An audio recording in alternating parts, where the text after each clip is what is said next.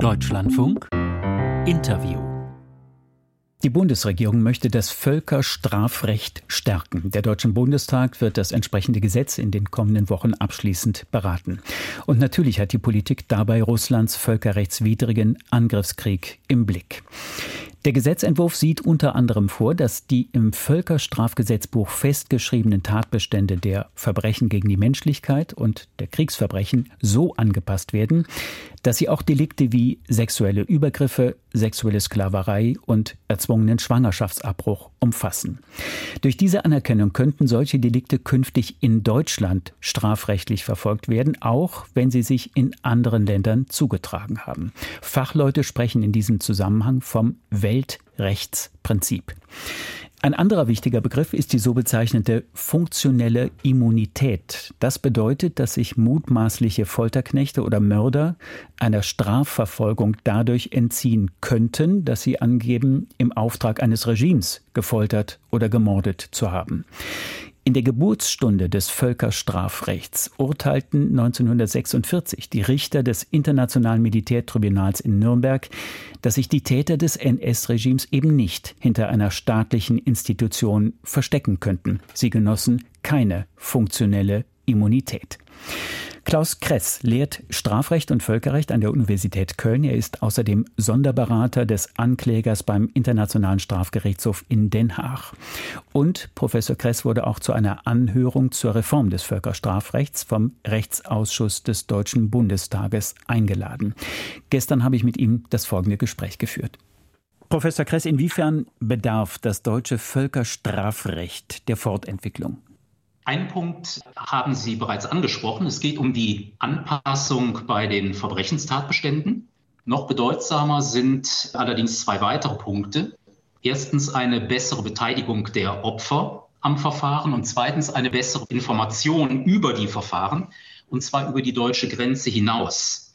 Der zweite Punkt betrifft den Kern der Weltrechtspflege. Deutschland wird hier im Dienst der internationalen Gemeinschaft zur Stärkung des Völkerrechts tätig. Dann sollte diese internationale Gemeinschaft hiervon auch erfahren durch verbesserte Übersetzung und verbesserte Dokumentation. Wie bewerten Sie jetzt als Völkerrechtler den Entwurf der Bundesregierung? Da gibt es viel Licht, aber auch Schatten. Was die verbesserte Information und mehr Opferbeteiligung angeht, so stimmt die Richtung. Der Schutz von gefährdeten Opfern und deren Angehörigen ließe sich dabei allerdings noch verbessern.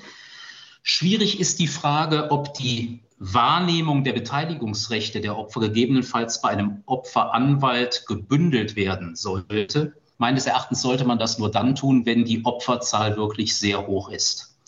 Zur Schattenseite des Entwurfs: Deutsche Weltrechtspflege muss nicht nur legitim sein, sie sollte auch nach außen als legitim erscheinen. Und schon die Möglichkeit, dass der Bundesminister der Justiz politisch motiviert Einfluss auf den Generalbundesanwalt nimmt, ist deshalb misslich. Und genau diese Möglichkeit besteht nach geltendem Recht in Gestalt des sogenannten externen Weisungsrechts des Ministers. Deshalb ist seit langem vorgeschlagen worden, auf dieses externe Weisungsrecht bei Verfahren nach dem Völkerstrafrecht zu verzichten. Der Entwurf sieht einen solchen Verzicht leider nicht vor. An dieser Stelle hoffe ich auf den Deutschen Bundestag. Das Oberlandesgericht Koblenz hat zweitausendeinundzwanzig und zweitausendzweiundzwanzig zwei Geheimdienstmitarbeiter des syrischen Assad-Regimes wegen Verbrechen gegen die Menschlichkeit verurteilt. Ich hatte eben den Begriff der funktionellen Immunität genannt. Wie geht die deutsche Justiz mit diesem Problem um? Das ist ein ganz zentraler Punkt. Wenn ehemaligen Staatsorganen sowie den syrischen in den Koblenzer Prozessen funktionale Immunität zustände, dann könnten solche Strafverfahren nicht geführt werden.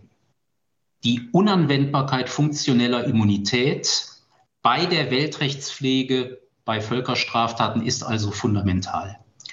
Der Bundesgerichtshof hat hierzu vor kurzem ein Grundsatzurteil erlassen und er hat sich gegen funktionelle Immunität entschieden, richtigerweise, jedenfalls bei nachgeordneten Staatsorganen. Und wenn man die Begründung des Urteils liest, so geht diese noch deutlich über den Kreis nachgeordneter Staatsorgane hinaus. Also das hat in Koblenz ja offensichtlich funktioniert. Inwiefern kann sich die deutsche Justiz auf die Politik verlassen? Die Rückendeckung durch die Bundesregierung lässt an dieser Stelle leider zu wünschen übrig. Die Regierung hatte gerade noch Gelegenheit, sich gegenüber der Völkerrechtskommission zu dieser Frage zu äußern, also die eigene Position klarzustellen. Sehr viele europäische Staaten haben sich bei dieser Gelegenheit gegen funktionelle Immunität im Völkerstrafrecht ausgesprochen. Die Bundesregierung hat demgegenüber nur erklärt, eine entsprechende Norm sei in der Entstehung begriffen. Und das ist gerade keine volle Rückendeckung für die deutsche Justiz. Und das wirft leider auch einen Schatten über den aktuellen Gesetzentwurf. Das heißt, die Formulierung ist Ihnen zu schwach? Die Formulierung ist zu schwach und sie ist eben nicht ganz unmissverständlich. Wie hat sich denn überhaupt die Diskussion über diese funktionelle Immunität seit der Geburtsstunde des Völkerrechts, seit den N S-Prozessen in Nürnberg entwickelt? Sie hatten das zu Beginn bereits angesprochen, die Unanwendbarkeit funktioneller Immunität ist Bestandteil des Nürnberger Vermächtnisses zum Völkerstrafrecht. Das ist eine Entwicklung im Übrigen, die schon auf die Zeit nach dem Ersten Weltkrieg zurückgeht.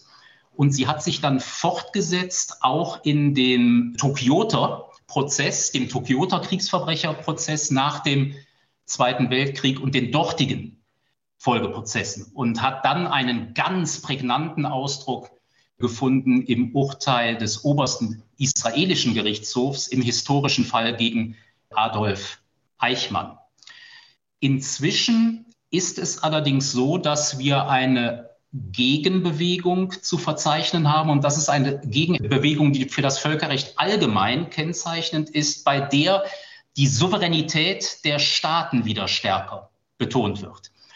Und im Hinblick auf die funktionelle Immunität, unser Problem, ist das eine Entwicklung, die nicht nur von Staaten wie Iran oder Saudi-Arabien getragen wird, sondern leider auch von Frankreich, Großbritannien und den Vereinigten Staaten, also den drei Westmächten, die zusammen mit der Sowjetunion für das Nürnberger Vermächtnis gegen funktionelle Immunität gesorgt hatten. Und in dem Zusammenhang stellt sich natürlich die Frage, welche Auswirkungen hat diese Politik dieser drei Westmächte auf die Strafverfolgung jetzt im Zusammenhang mit dem russischen Angriffskrieg? Da stellt sich in der Tat eine ganz ernsthafte Frage der Folgerichtigkeit. Denn diese Staaten befürworten ja Ermittlungen gegen russische Staatsorgane. Sie befürworten im Übrigen auch die Errichtung eines ukrainischen Sondertribunals zur Verfolgung des Verbrechens der Aggression. All dies setzt voraus, wenn es praktisch wirksam werden will, die Unanwendbarkeit funktioneller Immunität. Jetzt kann man aber nicht nur fallweise gegen funktionelle Immunität plädieren, also nur dann, wenn es politisch opportun ist. Das Völkerstrafrecht, will es legitim sein, ist eben auf gleiche und allgemeine Anwendung ausgerichtet. Professor Kress, ab März wird unter den achtzehn Richterinnen und Richtern des Internationalen Strafgerichtshofs in Den Haag erstmals niemand aus Deutschland vertreten sein.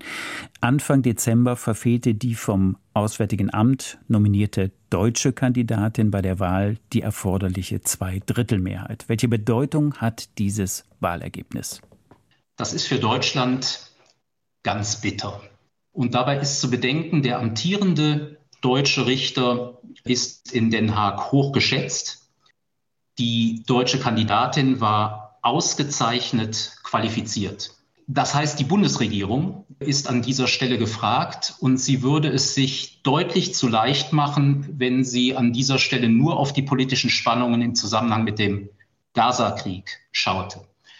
Ich meine, dass diese deutsche Niederlage bei der Richterwahl ein Ansporn sein sollte, ein Ansporn für die deutsche Diplomatie, noch mehr Engagement zu zeigen, für den Internationalen Strafgerichtshof und für das Völkerstrafrecht und auch und insbesondere dort, wo es politisch unbequem ist. Stichwort funktionelle Immunität.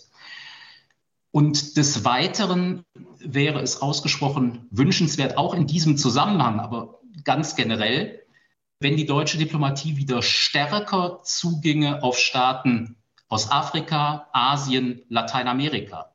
Das Völkerstrafrecht ist universelles Recht und ohne die Unterstützung dieser Staaten wird es nicht gehen.